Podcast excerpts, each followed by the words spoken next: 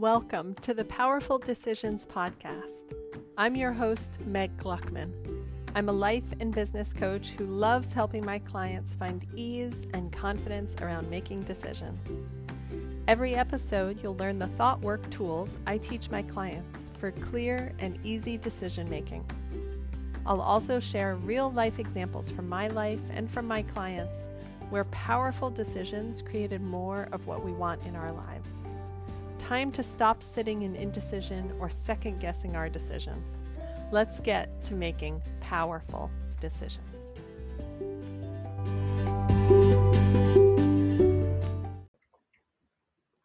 Welcome back to the podcast. I have a special episode for you today. It's a conversation with Cynthia Coufal and she also has her own podcast. So we were kind of having a conversation that we could both use on both of our podcasts. Cynthia is a longtime high school guidance counselor turned life coach for teens and young adults going into college.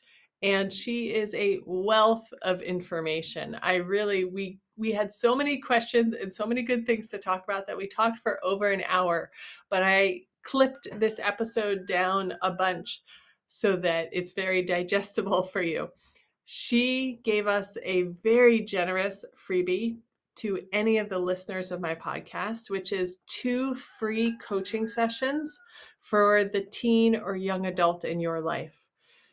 It is an amazing offer, and I hope that you'll take her up on it. You can find the link to check out those coaching sessions in the show notes. All right, y'all, here's Cynthia Coufal. Let's start with an example. That sounds fun. Okay. What's an example of something that a college student might bring to you for coaching and help on?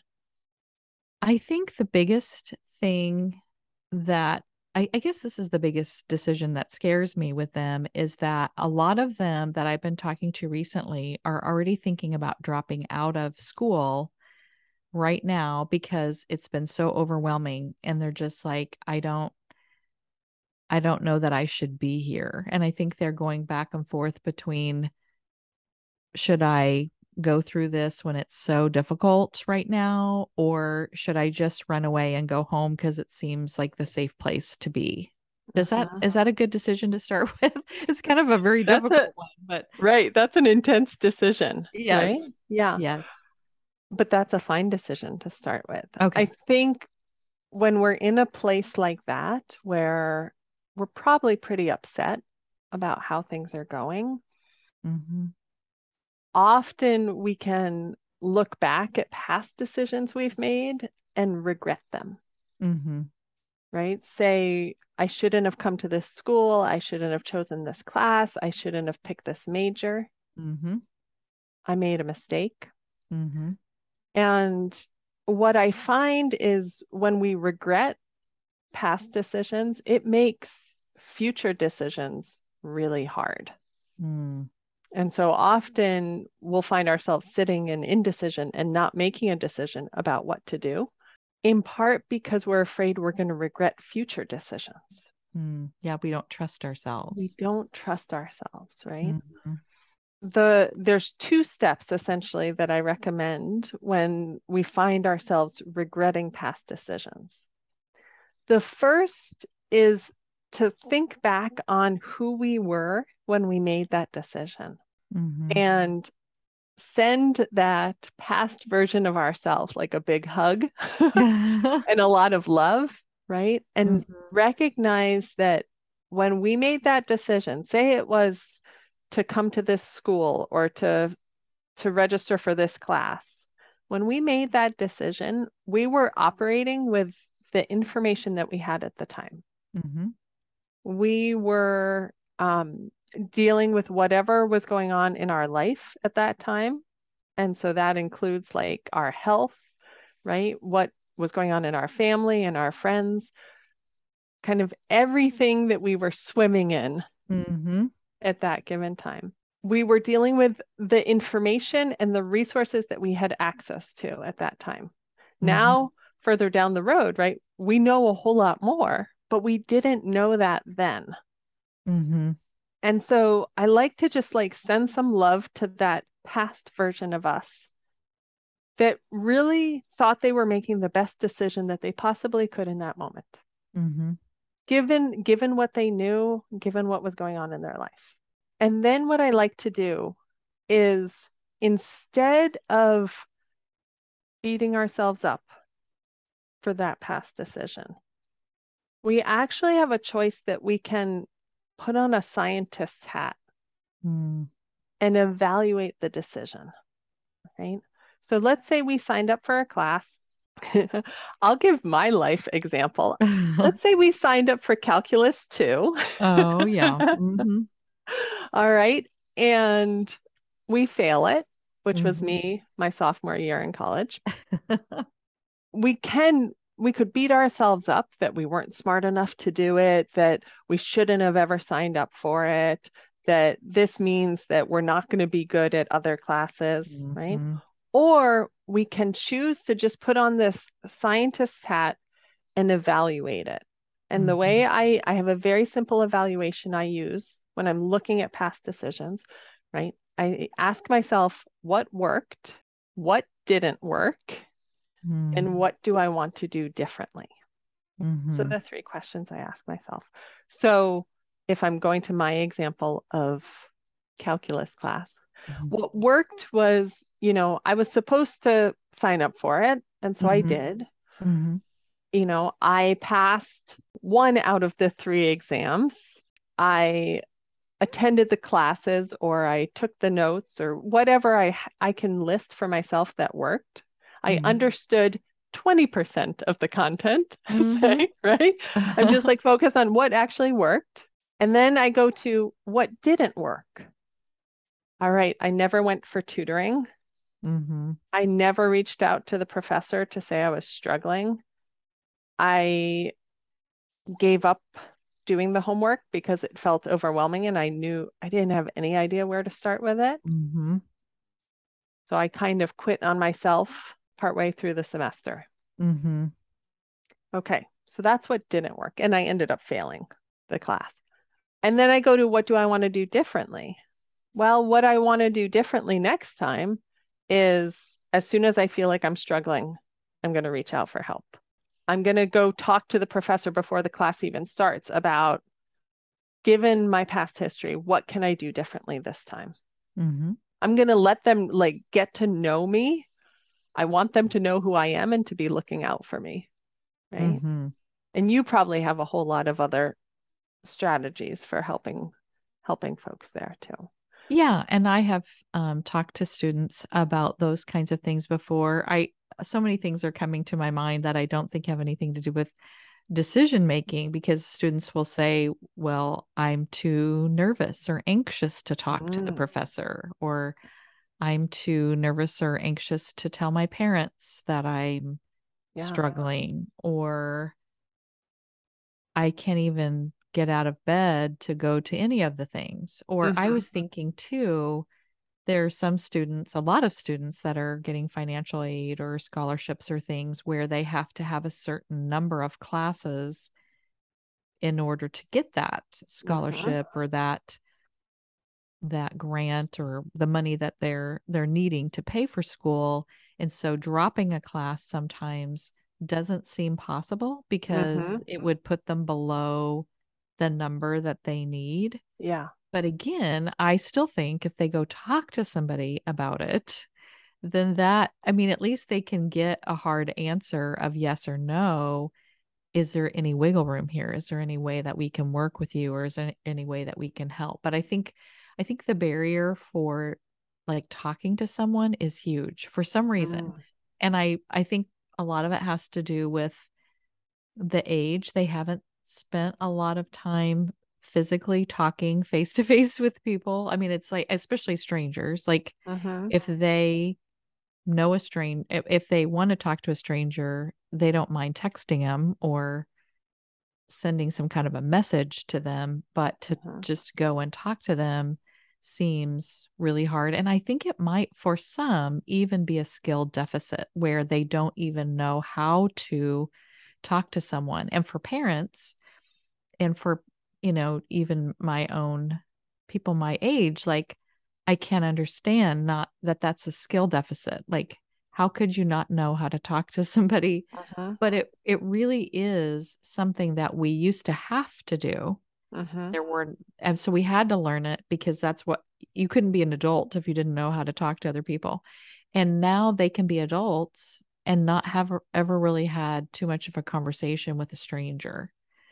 Um, Uh-huh. which a professor or going to some department at the school to ask for help is a stranger Mhm. and they don't know who these people are and they don't know what to expect when that happens so they don't know Right. how to do it So there is actually a decision that they're making. The Yeah. decision that they're making is that they're choosing, and this is unconscious, right? This isn't necessarily a conscious decision, but they're choosing to sit with the discomfort mm-hmm. that they're experiencing right now.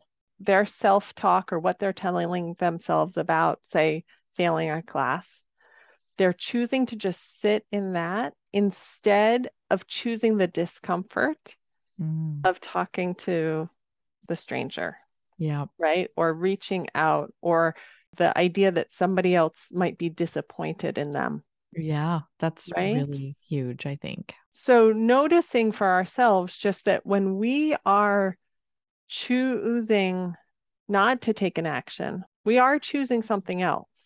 We are choosing that we are preferring this discomfort over that discomfort. mm-hmm. Exactly and it all feels terrible.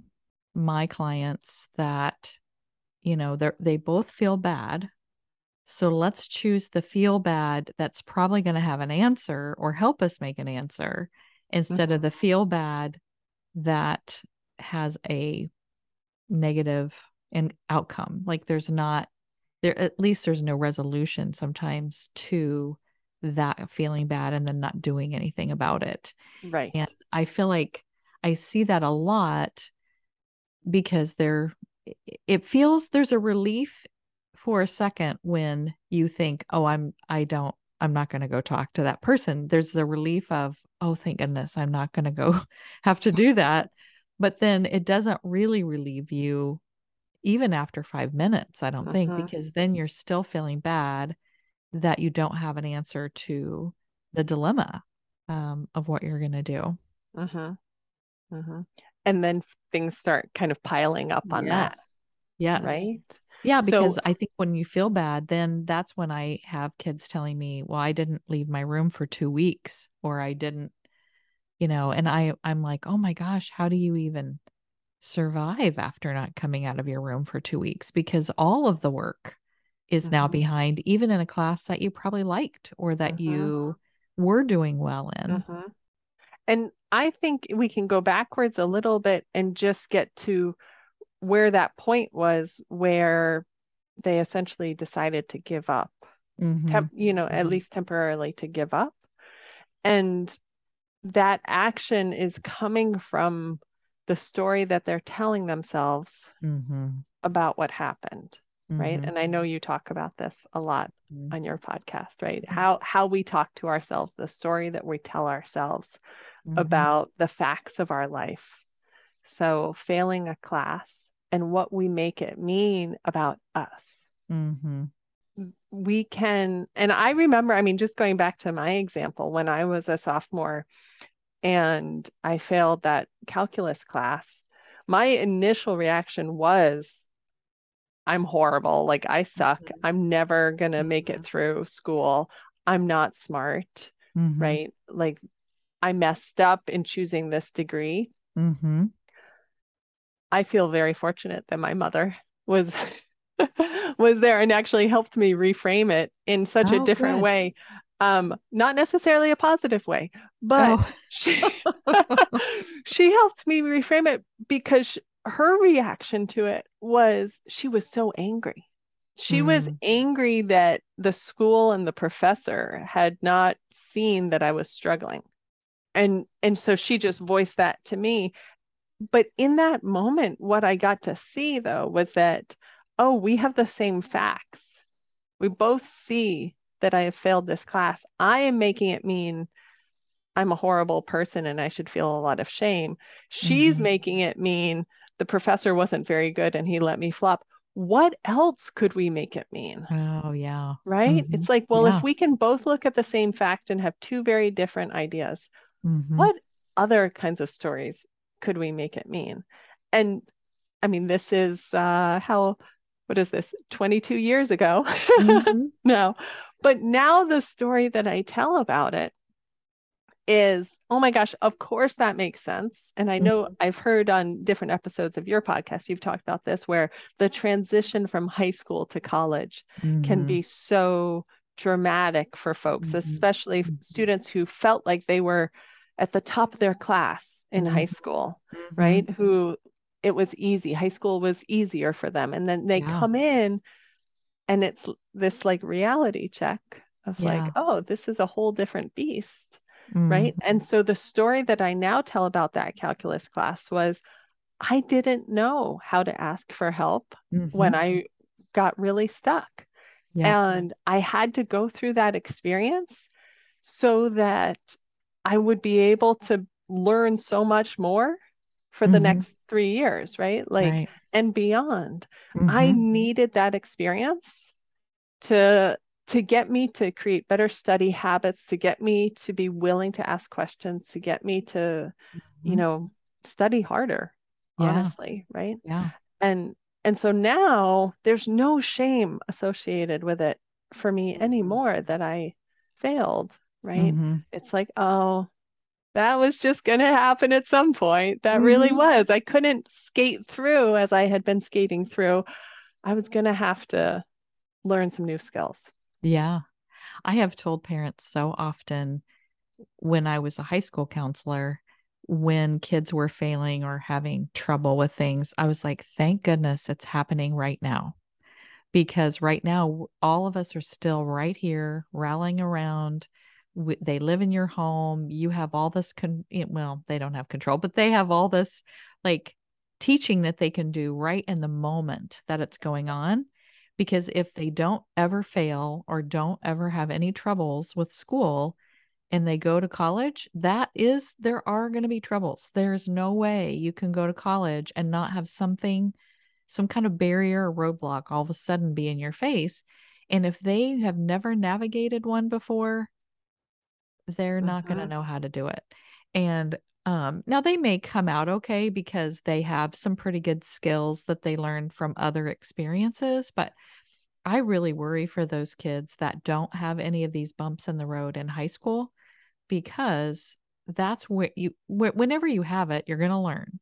But w- what better place to learn it when you're still in high school where the teachers are all very invested and they're all in the same building and they're all right there trying to help you. Your parents are at home talking to you about things. And it just is so different than when you feel alone in college. You feel Mhm. like, even though you're not really, it feels like you're alone. It feels like nobody cares. It feels like the professors don't want to help you. And sometimes maybe they do act like they don't want to help. I mean, that's a possibility, but you got to find that out. I think a lot of times we just assume they won't care when really they will be so kind because they're just people too who they wouldn't be well they probably wouldn't be a college professor if they didn't care about kids i did have some mean ones or ones that seemed kind of mean but for the most part i think they're there for the right reasons they're there because they want to educate people and i think they would really listen if you said i just don't know what's going on here Mhm.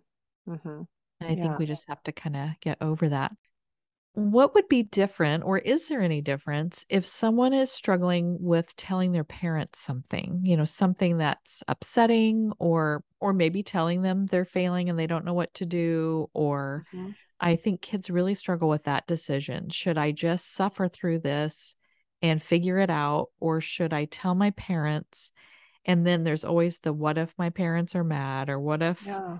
My parents make me stay home, or I don't know, the things that they worry about that Mhm. they don't want to talk to their parents about something. Yeah. Yeah. That's one situation where sometimes I like to just talk through the worst case scenario. Mm-hmm. And I know you talk about this too, right? Where it's like, okay, let's let's go there. Like your brain right now is so scared that something could happen. Mm-hmm. What is it really scared of? Like let's make it get really specific and then Mhm. decide if that really is worth being scared of, right? So Right. if you know you failed a class and you're you want to tell your parents, right? But you don't know and you're scared. What are you scared of? Well, I'm maybe I'm scared that you know they're going to yell at me or they're going to take away my car or what what is it that you're scared of? And what would you do? Mhm. Right? Okay, well, if they yell at me, can can I blow it off? Can Mhm. I can I just know that like everything's still going to be okay? I still have my back. I'm still going to be able to survive it, Mhm. right? Or if they take away my car, can I figure out how to, you know, live with a semester without having my car? Or you you probably have more examples of what kids are worried about Yeah, and I was thinking too, sometimes it can seem really serious, like, well, like when you were saying yell at them, sometimes kids have things they want to tell their parents that they really don't know that their parents are going to beat them up or anything. But, you know, like they're really worried about what is the outcome of this talk. Yeah. And I I go there with them too, you know, like what happens if they do react very negatively? And then we talk about why do you think your parent might like when if they Mm, if they do act negatively, just like failing a class, you know, a parent might blow up about that or be really upset about it. Why would your parent be upset about that? You know, and then they they usually come to they're afraid for me. I mean, mm, they don't they don't start there, but you know, we kind of get to the point that you know, your parent isn't yelling at you because they're truly angry. It's more like, "Oh gosh, what if they don't finish college? Or what if they don't what if school isn't for them? Or what if they don't achieve the things I think they should achieve? Or you know the mhm, the kind of dream that a parent has about what their kid's going to end up being. Sometimes some of the things that students have to tell their parents means that the dream that they had for their child is no longer going to to happen for whatever reason.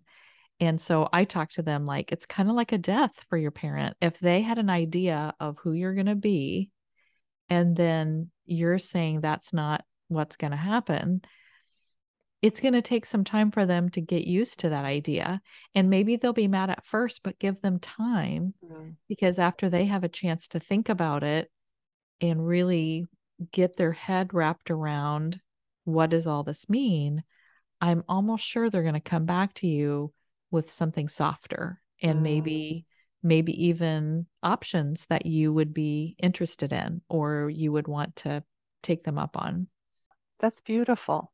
And what it reminds me of too is just all of us remembering that when we've been thinking about a decision or thinking about telling somebody something and we've been stewing on it for Mhm. days or Yes. weeks or longer, right? Mhm. And then we tell it to this person who hasn't thought about it at all, right? Mhm. Like it hasn't been on their radar at all, and they have some sort of strong reaction. Mhm. Just reminding ourselves they haven't been thinking about it. They haven't had all this time to digest it like I have been thinking about it, Right. right? And so that's so good. they might have this initial strong reaction, but then I like what you say, like I think they'll come back to you. Give them time to like digest it. They'll come back to you with Mhm. other options. Yeah. And that's hard. Um, and sometimes it doesn't work out the way we want it to when we tell people things. Like sometimes parents have been, you know, like, I no longer want to talk to you for X number of times or maybe ever. Mhm. That's so extreme though. And I think sometimes kids hear the story that somebody's parents never talk to them again Mhm. and then they're thinking oh that's going to happen to me too and it, it truly is extreme very rarely does Mhm. that happen and i think so when we talk about worst case scenario and they might say well my parent will never speak to me again you know what is the likelihood of that really happening you know Mhm. like of course i mean that would be the worst case scenario for me but you know i wouldn't want my mom to not talk to me ever again even though we don't agree on a lot of things still Mhm. no matter what things she and I have not agreed on, she loves me. Mm-hmm. And I I believe that most parents are doing the best that they can do and loving their kids in the way that they feel is correct. Yeah. And sometimes it just doesn't fit with what our idea Mm-hmm. or what the student's idea of what they would like for it to be. I'm curious from your experience working with parents, what advice you might have for them when their child brings that big thing, that big, hard thing to talk about. What I think is the most important is to listen and to not say anything at first. I mean, I Mhm. know sometimes immediately we have a thousand questions. You know, I've recently had to have some difficult conversations with my own kids and like not being defensive when they say, well, this parenting thing caused this, you know, like this is what they're, this is their story telling me, you know, this thing that you said or did caused this to happen. And I want to say, no, no, no, I didn't, I didn't mean that. I didn't want to do that. And it is true. I did not want that to happen.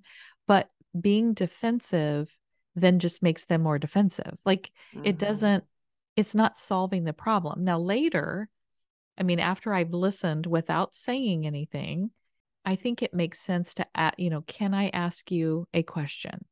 Can I get more clarity? Tell me more about what was working or not working and just like get all the details and then keep that with yourself for a while and let give yourself like we were talking earlier we need that time to digest it because sometimes Mhm. when it's new it's like so shocking it's like well wait a minute i don't i i need to ask and sometimes it's stuff that you don't really need to know it's just your brain going crazy with all this stuff and so then stepping back and taking the time however long t- a time it takes to think about it and to digest it and think like really be intentional about what questions do i really need to know Mhm. and what do I really, you know, what do I really want out of this conversation? Not how I'm going to defend myself or I'm going to Mhm. say, oh, that's your fault, not my fault, all that, because that's not going to fix anything. And Mhm. um, I heard a podcast once where a girl, you know, had to tell her parents that she was gay. And she said the first question they asked her was, How do you have sex with another girl? Oh And, like, that- that's that's not a question question you really want to ask that came from probably nervousness she never forgot that they asked that question Yeah. and if they were just like taking it in and not that they have to agree with it or like it or any of Mhm. that stuff just listening and you can just say i i'm going to need to have time to think about this information and i think it would be really important to say i still love you like crazy Yeah. but I need to really, I just have to, you know, form what, how I want to go forward and things Mhm. that I'd like to know. And I have a lot of questions, but I want to wait Mhm. until I have some time to, to really get clear with what I, what I really need to know and, and how I can go forward. Mhm. And I have, I say to my kids a lot when they're struggling with things, tell me what you would like me to do. Tell me Mhm. how you would like me to respond to this. And it doesn't mean that I will do it necessarily. I just need to know where are they coming from? What do they need from me right now? Do they need me to just hold them? Do they need me to just listen? Do they need advice? And I do not my children are adults, so I do don't ever give advice. Well, not that I haven't accidentally done that because I'm a parent, but um I try to really think about I know they don't want me to tell them what to do. And so I, I if they say, "Yes, I need you to tell me what to do," or "I need you to tell me what you think about this situation," then that's my free reign to say, "This this is my platform," or "This is my this is how I feel about it." If they don't ask that, then they don't want you to tell them how to deal with it. And that Mhm. happens in relationships too with our spouses or romantic partners. many times we just want to tell them something and we want them to Mhm. just listen to us. Well, Mhm. our kids want that too. And even our kids who are not adults want that. And again, that doesn't mean that you don't then give your parenting advice to them because you're still raising them and teaching them. But it's so important to meet them where they are, listen to whatever it is, even if it's the most difficult thing you've ever heard, and be calm about it. And, and if you need time, say, I need time, and we'll talk about this later. Mhm. You'll be so much happier too with your parenting because how many times did we go to bed at night thinking, I totally screwed that up? Right? And I wish I'd never said that. Let me I raise my hand. yeah, I know. Uh, and I'm sure every single parent who listens has felt bad about something they've said or done. And all of that comes from knee jerk reactions to things. And then, and also how we were parented, you know, we're typically going back into those cycles if if our parents overreacted to things. I mean, it doesn't mean we have to overreact with them, but Mhm. It'll be our first response to want to do that and to go back and just say i need time and then i'm going to get back with you on this and then i think we'll have the most loving response we can have I'm really just thinking into how you said, tell them you love them. mm-hmm. And I need some time to think about this. Like for me, that's like the most perfect combination because I can see how if I were just to say to my daughter, I need time to think about this, she Mhm. might start Right, spinning and on like, really mom's going to be really mad and all of Mhm. that. And me just like emphasizing, I love you tons. Nothing has changed how much I love you right now. Mhm. And I just need time to think about it. She's like, Mhm. all right, go ahead, Ma. You know, Yeah. like whatever, you know, like, okay. So I just really appreciate that the Mhm. two-parter. I always feel like if everything, if we do everything with just true, pure love as a parent, there's not a whole lot that can go wrong. I mean, even if we are making mistakes, if if we're coming towards our kids with just unconditional love, it's going to turn out okay at some Mhm. point, even if a mistake has been made Mhm. And and that we repair those mistakes. I think it's really important that we when we do make mistakes and we're going to because that's part of life. This is part of the learning. Like going Mhm. to our kids and saying, "I really screwed that up and I am so sorry and here's how I'd like to go forward." And that's teaching them how to do that in all of Mhm. their relationships and it's repairing your own relationship with them. Yeah. I think that's like so important in the Mhm. parenting role.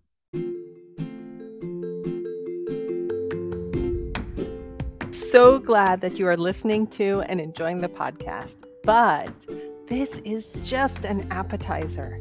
There is a full six course meal waiting for you. And the way to tap into it is to sign up for a free coaching consult with me. We'll spend an hour together talking about where you want to be in six months from now. We'll talk about your goals. We'll talk about the obstacles you see in your way. We'll talk about how you make decisions right now and how a new version of you in six months is going to be making decisions. And you'll get to experience what it's like to get coached by me in person. So, when you are ready, I want you to take some action and sign up for a free coaching consult.